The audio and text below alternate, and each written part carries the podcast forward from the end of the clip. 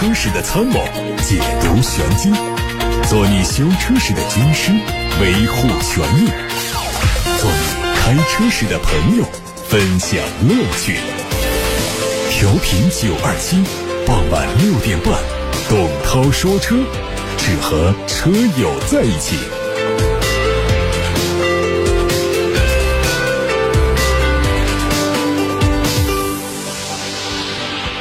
各位好，我是董涛。今天节目直播，在直播的过程当中，大家可以把选车用车的问题，把汽车消费维权的投诉发到直播间来，零二七八六八六六六六六正在开通热线电话，还有董涛说车的微信公众号可以图文留言。八六八六这部电话呢，打通之后呢，也不必要等待接入到直播间，有坐席团队为大家服务，把大家的语音转化成文字之后发送到直播间，相当于一次。文字留言，我在直播间看到之后呢，就会抓紧时间跟大家做解答。一起来看今天的汽车新闻，说躲过了三幺五啊，但是不能躲过上海车展。上海车展期间，特斯拉车主维权的事件引起了全网关注。目前，维权女子已经受到了五天行政拘留，并向公众致歉，但是她表示不会向特斯拉公司妥协。参与特斯拉展台维权的其中一位当事人也通过微博致歉，表示应该用合理合法的手段进行维权，并强调方式会变，维权不变。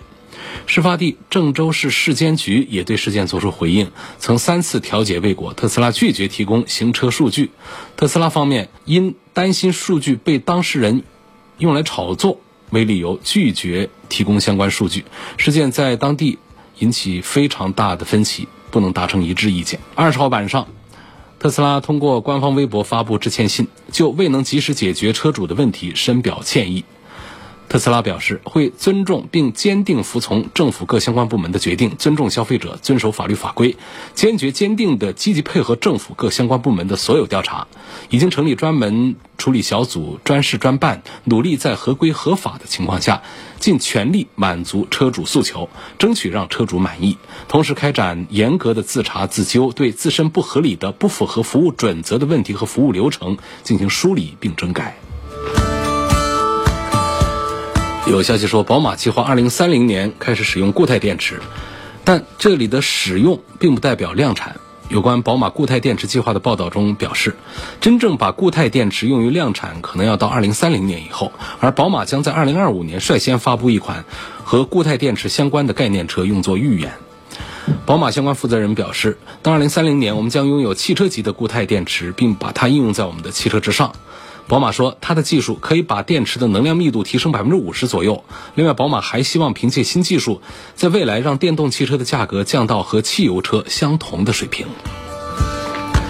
一汽大众奥迪中期改款的 Q2 e-tron 在上海车展期间正式发布。和现款相比，它的前脸换上了全新款的格栅和大灯组，车身尺寸有小幅度的调整，同时续航里程也从两百六十五公里大涨百分之二十六，来到了三百三十四公里。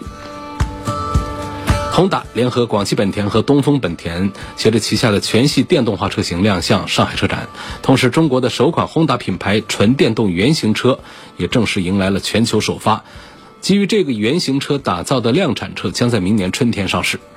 新车的前脸是新能源汽车非常常见的封闭式格栅，造型细长的前大灯和多边形的封闭式的中网连接，搭配发光车标和隐藏式的门把手，非常具有科技感。侧面线条平直流畅，在视觉上增长了车身的长度。尾部是贯穿式尾灯组，整体设计很简洁，采用的是纯电驱动。除此之外，官方没有发布更多的消息。林肯发布了旗下的全新概念轿车。这个概念车的前脸装配的是点阵式的中网，两侧灯组非常狭长，下方有贯穿式的日间行车灯灯带，还有大尺寸的导风口。车尾有贯穿式的灯组，也做了一些优化，灯带更加精致。内饰上覆盖着整个中控台的是一大块。连屏方向盘是双幅的造型，挡把是薄片式，整体质感很强。福特集团已经在北美市场上叫停了轿车业务，这次林肯选择在中国首发一款全新的轿车，可以看作是为中国市场提供的专车。新车未来会替代现在的 MKZ，成为林肯轿车家族的入门级产品。它的量产版本会在年内亮相。坦克三百城市版在上海车展上亮相。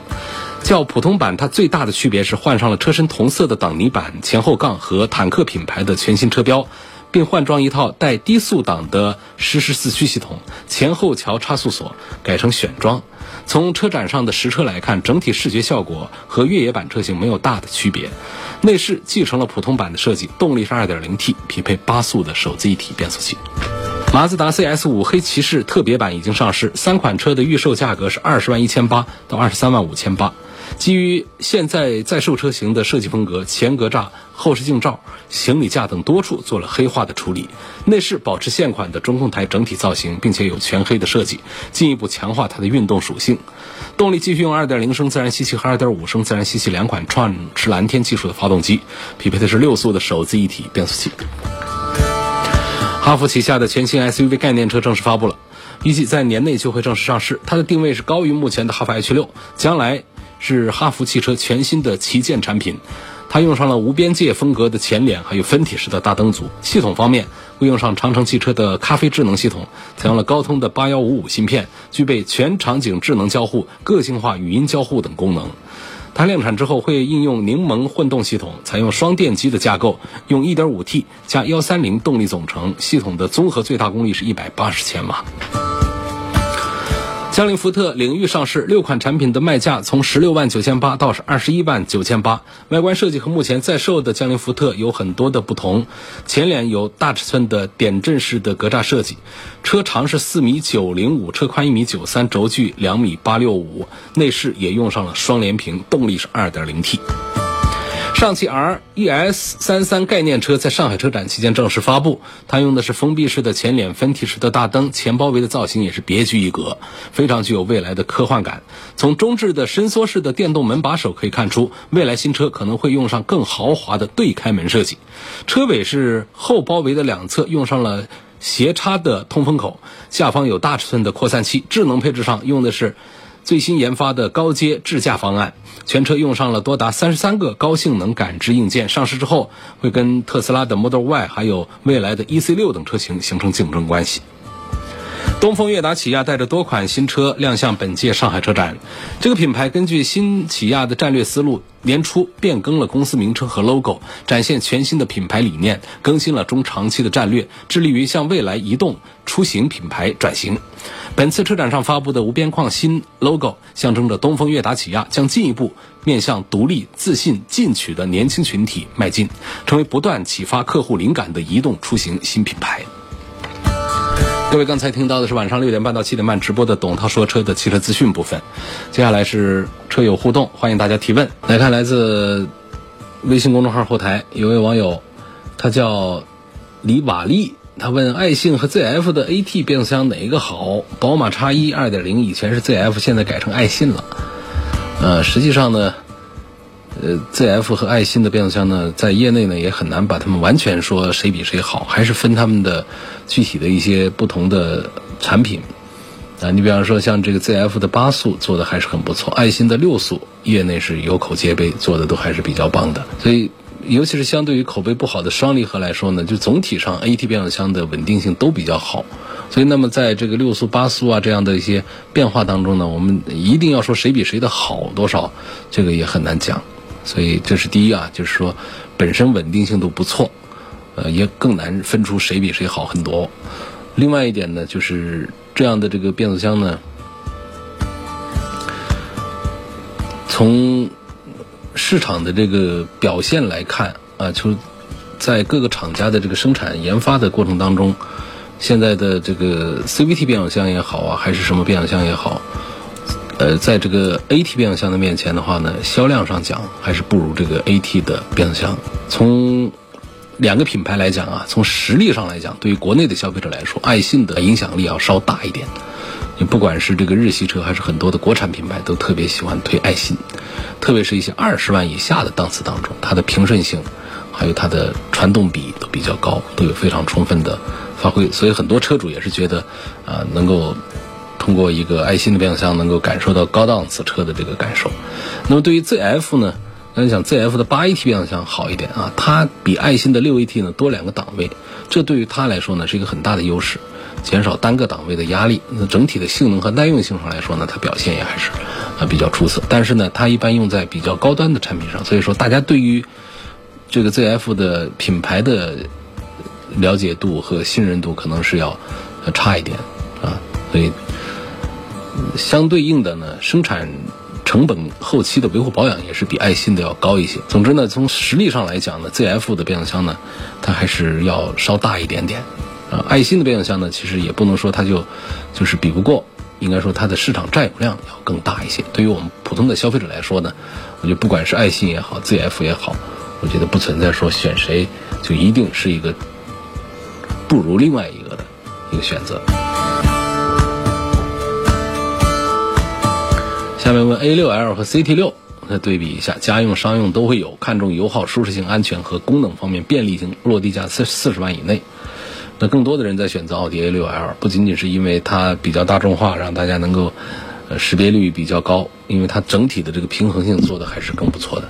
但实际上从这个绝对性价比的角度的话，我还是认可凯迪拉克的 CT6 比 A6L 要更加的值得。那从档次感、从静音、从各方面的配置。平台的概念上来讲，凯迪拉克 CT6 呢，实际上是比奥迪 A6 是要高一个级别的，只是价格卖的比较低一点。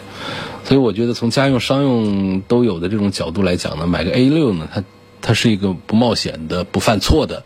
一个选择。那如果说是买 CT6 的话呢，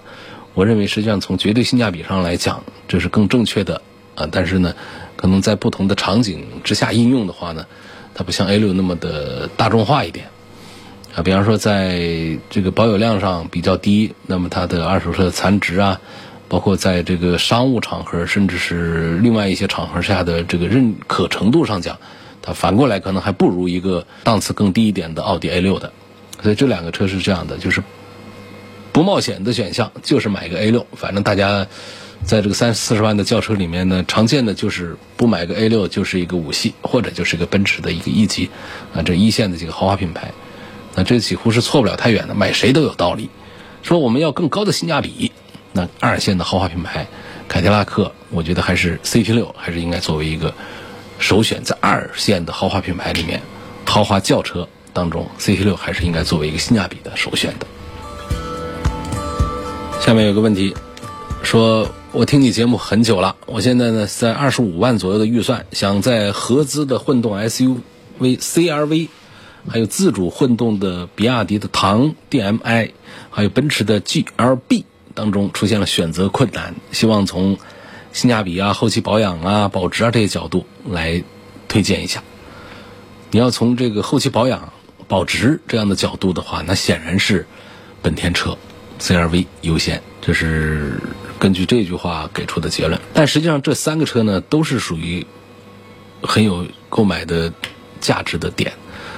比方说，像我们要一个非常平淡的用车的话，CRV 这是一个销量巨大的、常年的这个旺销车型。买它的话，后期的费用都很低，又很保值，这没什么错。但是呢，它开起来比较平淡。你要换到比亚迪唐上去开开的话，那个动力啊就比它强太多了，包括底盘的这种高级感都很不错。但是呢，你又会顾虑说这是一个比亚迪呀。那么后面还有一个奔驰的 GLB，其实也就卖二十几万。是个奔驰的大 logo，到处都是奔驰的 logo。那车身上，空间也不错，就是动力弱一点。怎么说也是个奔驰，所以这其实也是有性价比。我们从另外一个角度来考虑这三个车，这三个车都摆在这儿。如果说，反正是让你挑一台开出去一趟的话，我想是不是更多的人会选择奔驰的 GLB 啊？这是个什么道理呢？是大家对品牌的一个认可。实际上它就是二十几万的一个车，但是它就是给人一种高级感。从这个角度讲，我们不能忽略这么一种大家的一种选择。当然，买车和借车是两个概念啊。我要真买一个车，它跟我借一个车出去开一天，情况还有区别。买车呢，大家考虑更多的有后期的东西啊，保值的一些东西。所以这就是这位叫运动者的网友，他就问到的几个点：性价比、后期养护、保值这些角度，推荐什么车？所以我最终给这位朋友的答案还是 CRV 混动版。说我每天早上往东走，下午是朝西走，整天都对着太阳开车，实在是晒得不行。希望能推荐一款太阳膜和贴膜的店，就问对人了啊！你就打那个八六八六六六六六，楚天交通广播有专门的合作的贴膜的店子，有专门的推荐的九二七的定制供应的太阳膜，品牌都是很不错的，一线大牌龙膜，不是随随便便的一款产品。而且都是做的高端，而且做的都是低价。还有网友说需要维权。去年买的凯迪拉克 ST 五，承诺退一半税。呃，购车的时候呢，交了两万多，退一半呢，应该是一万多，现在只退给我一万块钱。厂家的退税呢，被四 S 店截取了一千多块钱。好吧，我记下来了。这位叫 K 的网友，我记下这一条，会马上就转到厂里去。下一个问题说，奔驰的 GL 和 GLS，它是一个什么区别？啊，其实奔驰的命名规则呢，前几年啊，它做了一个改变。那早期呢，它不是这样，GL A、GL B、GL E、GL C、GL S，它不是这样一路上来的。它最大的那个车子它叫 GL，呃，它的那个紧凑型的叫 GLK，它是这么来的。所以你现在说的这个 GL 和 GLS 呢，实际上是一个车，都指的是奔驰的最大 SUV，只是说 GL 是最老的老款的，叫 GL。最大的那个奔驰 SUV，所以 GLS 呢，它是现在的最大的最新的这个 SUV。有网友希望我能够谈一谈理想 ONE 这款产品，呃，很多人还是在考虑买它，它的续航里程确实是比较长，做工也不错，样子也漂亮，颜值不错。但这个车呢，它并不能代表我们将来的一个方向，这是一个典型的过渡产品，它增程式的这么一套做法呢。是比较小众的，大多数厂家呢，要么就是混动，要么就是纯电动，所以这也是就是理想 ONE 这个车呢，它总体上它很难说成为一个大紫大红的，比如说像这个蔚来呀，像咱们这个特斯拉，啊尤其像这样的产品一样的，它做纯电的火的那么厉害的这么这么一个中间产品，它也没有说像咱们的插混那样的那么容易让大家接受，所以它这么一个增程式的一个混动的话，就处在一个比较小众的地位上。我对它的推荐呢，也就停留在它的颜值和续航还不错，其他方面保留。您正在收听的是董涛说车。继续来看大家留言，聂先生说：“我买车的时候也遇到过退税的问题，当时我买之后应该是退全款的税，但是最后 4S 店扣了两千多块钱。我联系厂家，厂家说这个退费是由 4S 店决定的，厂家无法干涉。所以这种啊。”如果是四 S 店的承诺，那确实四 S 店来做这个解释工作。但有的情况呢是厂家的承诺退税，四 S 店是执行单位，他的扣费扣钱就是为自己创造更大的利润。所以钱从手上过啊，不留下点心里不舒服。有一些品牌就是这样。在今年的三幺五的问题车展上呢，我们其实也接到了这样的一些投诉，我们联系了相关的部门、相关的公司，解决了一部分。但是呢。民间还有很多这样的情况，时不时的就会有网友啊、有车友啊打电话或者是留微信过来，所以在这儿就提醒大家呢，平时多关注一下厂家发布的一些东西。是厂家东西啊，通常还是比较好维护大家权益的。厂家发布的公告，店方这个偷一手留一点，这种情况下是很容易协调。但如果说是店方做的一些小范围的这样一些宣传，模棱两可的一些承诺，在事后维权的时候，那确实还是比较麻烦的。有网友问：都买中高配，这看起来是一位女生啊。奥迪 A 四和宝马三系，其实两个车呢都有很高的驾驶水准，因为是豪华品牌，所以我们对它的起点和要求也都会更高一些。两个车的驾驶风格有一些不同，A 四呢是更适合轻松舒适的驾驶，那么。宝马三系呢会有一些双重的性格，就是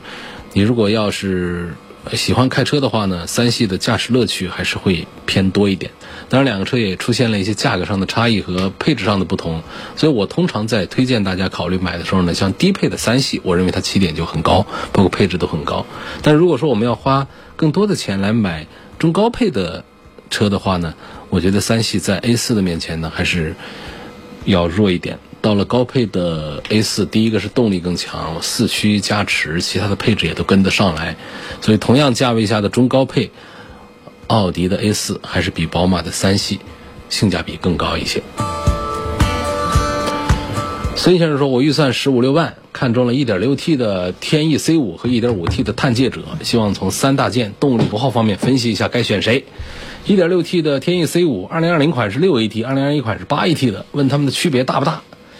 六 AT 到八 AT 的变速箱上的提升升级啊，我认为还是很大的区别的。从省油、从驾驶的感受上讲，八 AT 比六 AT 的表现要更好一些，所以我赞成呢买二零二一款的天翼 C 五。那至于天翼 C 五和一点五 T 的探界者之间的对比的话呢，我肯定是赞成这个天翼的 C 五要多一些，因为像这个雪佛兰的探界者啊，包括福特的一些车，他们的牌子啊，在中国市场上的占有啊、销量啊各方面呢要更大一些。所以，相对这个卖的销量弱一点的雪铁龙的车来说呢，他们往往在性价比的设计上呢就赶不上雪铁龙的高。所以从这个角度上来讲呢，我觉得在这样的这个推荐当中，像雪佛兰的探界者的 1.5T 跟这个雪铁龙的天翼的 C5 的 1.6T 之间呢，我会赞成天翼的 C5 从性价比的角度上讲，十五六万来买它要更加的合算一些。下面还有一个投诉，反映的是说。买的新车上牌照才知道这是一辆二手车，然后这是商家从山东买回来的车，在武汉再出售的，而这个商家本来是出售奇瑞小蚂蚁这款车的，我当时想自己留着用也没追究，但是后来我发现呢，这款车的电芯终身质保只针对第一任车主，我是第二任车主，所以不能享受这个质保。我和这款车的总经销商联系，他们说也没有办法，终身质保是只针对第一任车主。最后我跟商家来沟通这个问题，商家说。他会自己负责给我质保，但是也一直拖着没给我明确的答复。另外，商家承诺送三次保养，但是当我开了五千公里需要保养的时候呢，很多 4S 店都无法用这个保养。最后，商家联系了一个汉阳的店帮我沟通好才去保养。那那时候我的车已经开了一万公里了，并且售后态度都不好。对所以大家买车的时候呢，还是注意啊，尽量的能够在 4S 店买的，还是要比在二级买啊，这个风险小一点，要靠谱一点。所以我们现在只要是个门店呢，它有汽车经营资质啊，它都可以过手一些二手车、新车在手上来卖。那么在售后的权益方面，它确实是跟 4S 店的相比的话呢，维权难度是要大一些的。呃，通过这样的一个投诉呢，我们提醒大家这一点。另外呢，关于买新车结果给的是二手车这个事儿呢，其实在业内呢并不少见。这实际上是什么呢？就是他通过大客户那边拿到了车之后呢，他以公司实体的名义上了牌照。让他进入合法的领域来，那尤其像这个去年底的这个国五、国六的切换的时候，就有大量的这样的国五的车，在国六一刀切的时间点来的时候呢，先上牌照，上的是公司的牌照，然后呢过户费又便宜，又不像咱们房子过户费那么高，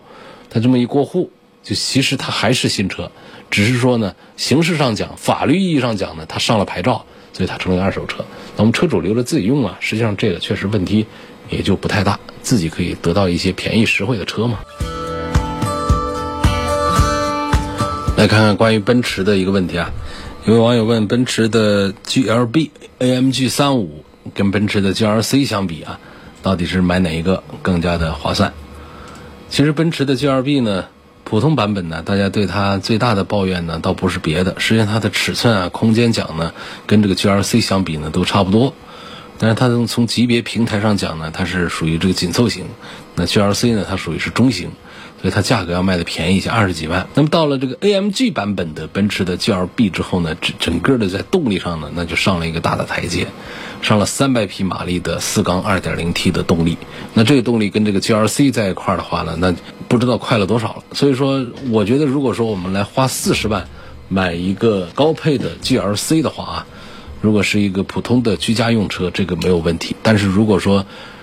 你想追求更好的动力表现的话，我觉得一个 AMG 版本的 GLB 是很值得买的。AMG 版本的 GLB 三五，实际它的动力表现呢，五秒多钟的一个速度，在四十万的一个原装进口的 AMG 来说，我觉得这确实是比较划算的。下面有个问题说，老婆刚刚拿到驾照，想给她买一辆五菱宏光的 mini 练练手，问主持人值不值得买？我首先是一向的观点是不赞成大家买这种技术倒退、只做减法的、一味的追求价格便宜的这样的车的。就我觉得大家三四万块钱、两三万块钱去买一些二手车好了，因为说从这个资源上讲呢，这样的车上路啊，它仍然。会占用我们的公共资源，像停车的时候，别看它短，它还是占着一个车位。它占了这个车位之后，不管是纵向停车还是横向停车，你也停不下别的车，除非是你把这两个车放到一块儿停，那是节约了一个车位，否则它也是浪费了一个车位啊。这一方面。二方面呢，其实让我们更多的这样的车主们呢，放弃了公共交通，这其实也是一种浪费呀。而这样的车，它只是样子做的好看，不管是安全性还是配置各个方面，它都做的很低端，靠做减法做出来的低价格。就它把配置加上去，那价格肯定不够啊。而且做减法呢，它的利润仍然是得到了一些保障。就两万八一台的车，它可能还有利润，你可见它在成本上压缩成什么样？我们消费者是买个摩托车也就算了，是买一个汽车就花这个价格，那确实是不靠谱。所以公共社会公共资源这个单元，我们且不说，就从个人消费这个角度，我认为呢，花这么两万多块钱买这么一玩意儿，像老头乐一样的，这个实际上还是不如咱们踏踏实实的买一个二手的传统能源车，开一开练练手。基本上呢，开个两年之后，折不了多少钱。再把它卖掉，这样的车呢，不管是练手、技术上的进步也好，还是说咱们节约一些钱也好，我觉得都还是更靠谱一点。那个宏光 mini 两开门，车身那么短，它怎么练技术呢？它练出来技术，到时候再换一个稍好一点的车，又得重新适应了。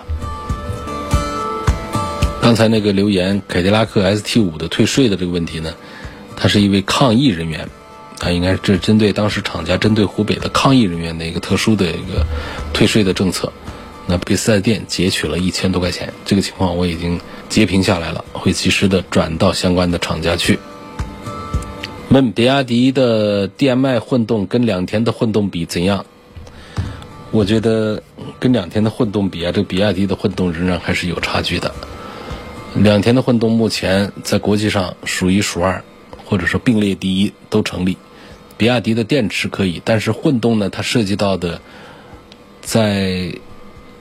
电池、电机和电控这个方面，还有整车的制造整个领域里面，它是一个综合表现的。比亚迪呢，它在电池这个单元上，像刀片电池啊，都做得很不错，但是总体上的表现跟两田的混动比，我认为还是有差距的。福特锐际和本田 CR-V 这个可比性也不大。首先，CRV 呢，这几乎我讲，这又是一个不冒险的一个随便选的一个选项。但像福特的产品呢，现在是卖的非常的差。你会单纯的看它的这个锐际也好啊，锐界也好呢，其实性价比表现都不错，十几万那么大一个车，各方面配置也都行。但是呢，整体的质量的问题、品牌的问题、呃，后续的这个保值的问题，跟 CRV 放在一起比的话，它是占不到便宜的。肯定是对于我们消费者来说，我觉得。尤其我们花这个二十万左右来买一个中型的或者叫紧凑型的 SUV 的话，CRV 还是一个几乎没有什么风险的一个选择。这还有一位聂先生也是说，我是去年买车的，当时厂家宣传的活动政策是医护人员买车可以全额退税，但是 4S 店操作退税的时候并没有全额退，扣了两千多。我联系厂家，厂家也没有给我合理的解释，希望帮我维权。好，这条聂先生的我也把它抄下来了啊。二手的 C4L 质量怎么样？这得看车，新车呢本身就有一些一致性上的差异，但是总体上讲呢，新车的差异不大。但是到了二手车啊，那就是一车一况了，每一个车的车况都不一样。二手车大家在买的时候风险它比新车。还是要大一些。那么总体讲，像雪铁龙的这个二手车的那质量问题的话，我觉得相对于日系车来说，它还是要稍弱一点。但是呢，在欧洲车里面，我觉得雪铁龙的二手车的质量的保证状态还是要有优势一些的。包括标志的产品，它的稳定性其实还是有一些优势的。